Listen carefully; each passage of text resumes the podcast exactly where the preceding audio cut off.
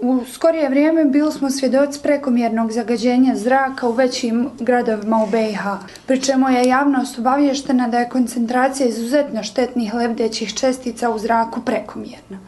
Građanima se je savjetovalo da ograniče boravak na otvornom i da prekrivaju nos i usta šalom ukoliko borave vani. Ovim povodom smo razgovarali sa gospodinom Anesom Podićem iz nevladne organizacije Eko Akcija, jednom od organizacija koje rade na podizanju svijesti o potrebi zaštite okoliša. E, gospodine Podić, dobar dan. Dobar dan. Koji su to glavni uzroci zagađenja zraka kod nas? O, ba, nažalost, kod nas je taj dio, ovaj, kod nas se obavljaju mjerenja a zagađenja zraka. Sarajevo imalo taj problem ona, još od 60. godina i naš hidrometrološki zavod, ovaj, oni zajedno sa zavodom za, za, za javno zdravstvo, ovaj, kantonalnim, radi mjerenja ovaj, ovih zagađivajućih materija u zraku.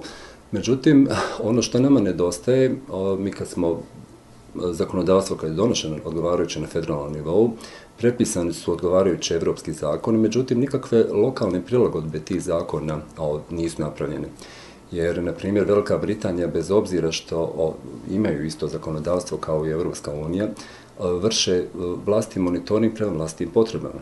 Tako da su, na primjer, ovaj, definisali nekakve granice štetnosti svih opasnih materija i vrše dnevno uzbunjivanje stanovništva na toj osnovi. Kod nas, osim što je prepisan evropski zakon, što su postavljene nekakve granice, o, nikakvih prilagodbi lokalnim uslovima nema, jer mi problem zagađenja u Bosni i Hercegovini je daleko gori no što je u, u ogromnoj većini evropskih zemalja. Možemo čak reći, mi smo naj, naj, najviše zagađena evropska zemlja u ovom trenutku.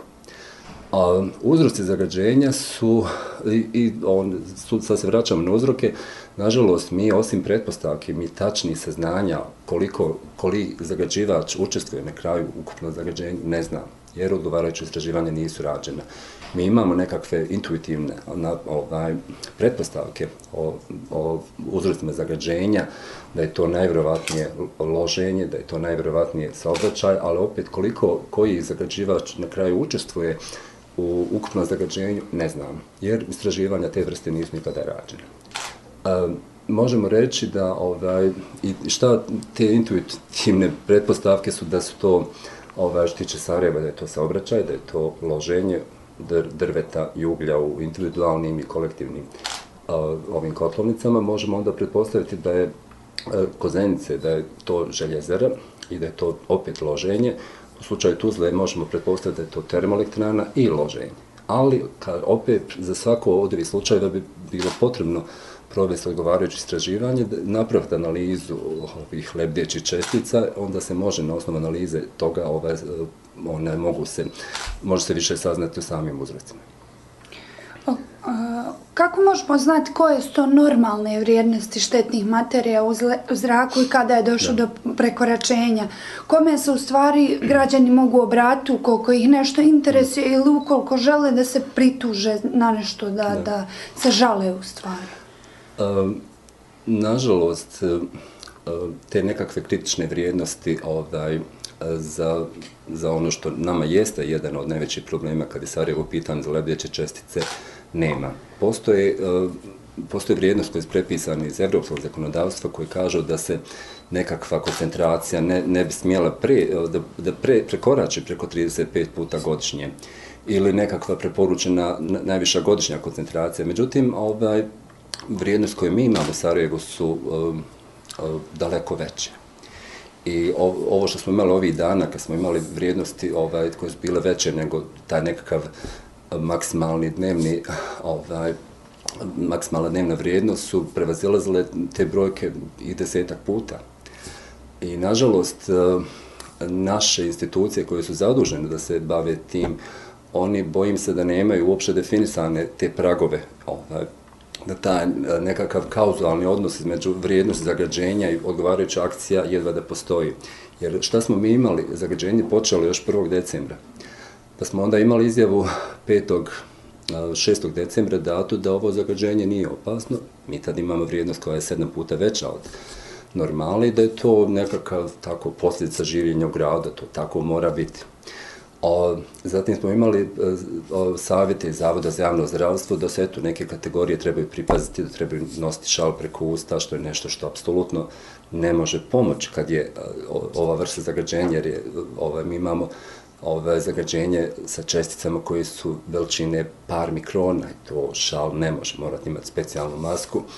Ove, bilo je savjeta da se uključuju nape po kućama koje su namijenjene da čiste zrak u kući od kuhanja, ne od ove vrste zagađenja, što vam može samo veći problem napraviti jer povećate ovaj, cirkulaciju zraka, ovaj, dovodite više spoljnjeg zagađenog zraka u kuću. Tako da, ovaj, bojim se da su, i onda je na kraju su, dobili smo madredne mjere tek 20 dana nakon što je epizoda počela. Kad su ono, ovaj, e, kad je posljedice pozdravlje, načinjene su posljedice pozdravlje stanovnika grada već, već, znači dolaze kasno. Kad su se desile, bile su potpuno neadekvatne. Pokušalo se ovaj, više udariti na izvore emisije, dok eh, ovaj, mislim da se minimiziraju posljedice po zdravlje građana. Sličnu situaciju imali Skoplje ovaj, u isto vrijeme i oni su tamo uradili nešto što je bilo potpuno adekvatno. Ovaj, eh, dali su nalog ovaj, državnim institucijama i privatnim da eh, trudnice i starije od 60 godina ne dolaze na posao. Zatim date preporuka da se djeca preškolskog i školskog uzrasta ne bi smjela boraviti u otvorenom prostoru. I to je nešto što je se definitivno ovdje trebalo napraviti, ali ovi naši, nažalost, su bili potpuno zbunjeni i I kao uvijek kad je okoliš u pitanju, mislim, ono, mi o, prepisujemo evropske norme i, ova, i ništa više od toga. Da. A, šta se može učiniti kako bi se riješio problem zagađenja zraka i, i radi li se uopšte na tome? Ba, mislim uvijek kao kad je naša politika mi sve ko fol kao radimo, a efekti toga su vrlo slabi. E, kanton Sarajevo konkretno donio akcioni plan smanjenja lebdećih čestica u zraku prije nekih devet mjeseci. Plan koji e, nudi niz mjera koje mogu smanjiti zagađenje tek na nekakvom kozmetičkom nivou, niš, niš, ne rješavaju nijedan od suštinski uzroka zagađenja, a ono što se može i što bi se trebalo napraviti nije nikakva o, teška nauka. Niz evropskih gradova je prošao kroz slične e, epizode i slične probleme su imali London, u Londoni 52. od posljedica četvorodnevnog smoga umrlo 12.000 ljudi. Um, mislim, kineski gradovi sad imaju slične stvari kao i mi. On, ovaj, I ono što treba napravi jeste da se najbolje prakse sprovedu ovdje. Znači, kad je se obraća u pitanju, eh, u, na primjer, imate tu raznih moguće rješenja. Jedan je da se svaki prolazak kroz grad naplaćuje pa ovaj, imate, instaliraju se kamere, registruje se koje su registracije prolazile i onda ovisno koju vrstu motora ima automobil, da li je u onoj skupini koja više zagađuje ili manje zagađuje, onda se naplati svaki prolazak.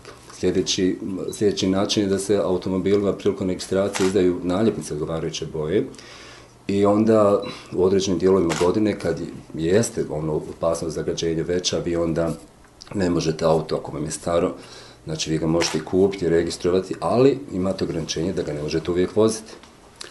A štiće lo, loženja, ovaj, u Sarajevo na neko, nekako na mala vrata su ušli, uh, uh, desilo se da nam opet ugalj uđe kao energent što se što je prije rata bilo potpuno nemoguće. Mi smo Sarajevo potrošilo ogromne novce da se dovede plin, da riješi problem koji smo imali 60. i 70. i doveli smo plin i onda smo dopustili da ljudi opet prelaze na čvrsta goriva, da prelaze na vrlo loša čvrsta goriva, jer neki od ugljeva koji se koriste su apsolutno katastrofalni. I, ova, I ono što se tu može napraviti jeste također nekakva kombinacija a, i edukacije i prisile, a, na primjer, vi ako trošite, e, koristite sirovo drvo i zagađujete nekoliko puta više nego, nego kad vam je, a lošije se grijete nego kad vam je drvo propisno osušeno. Ista stvar je sa ugljem, ono, vi ako koristite tu neadekvatnu peć, bilo koje gorivo, ona, daleko ćete više ovaj, zagađivati nego kad imate dobru peć koja ona ima visok stepen iskorištenosti koju vi, koja jeste skupljena na početku, koju vi jako brzo isplatite zbog, zbog bolje grijanja koje imate. Nažalost, u Sarajevu se ništa nije radilo po tom pitanju. Ovaj tako skroman akcioni plan je bio skoro godinu dana od njegovog usvajanja. Nekolicina mjera koje se trebala sprovesti, rok je bio dvije godine, ama baš ništa od toga nije sprovedeno. Niti se pokušalo sprovesti. U redu, hvala vam na razgovor.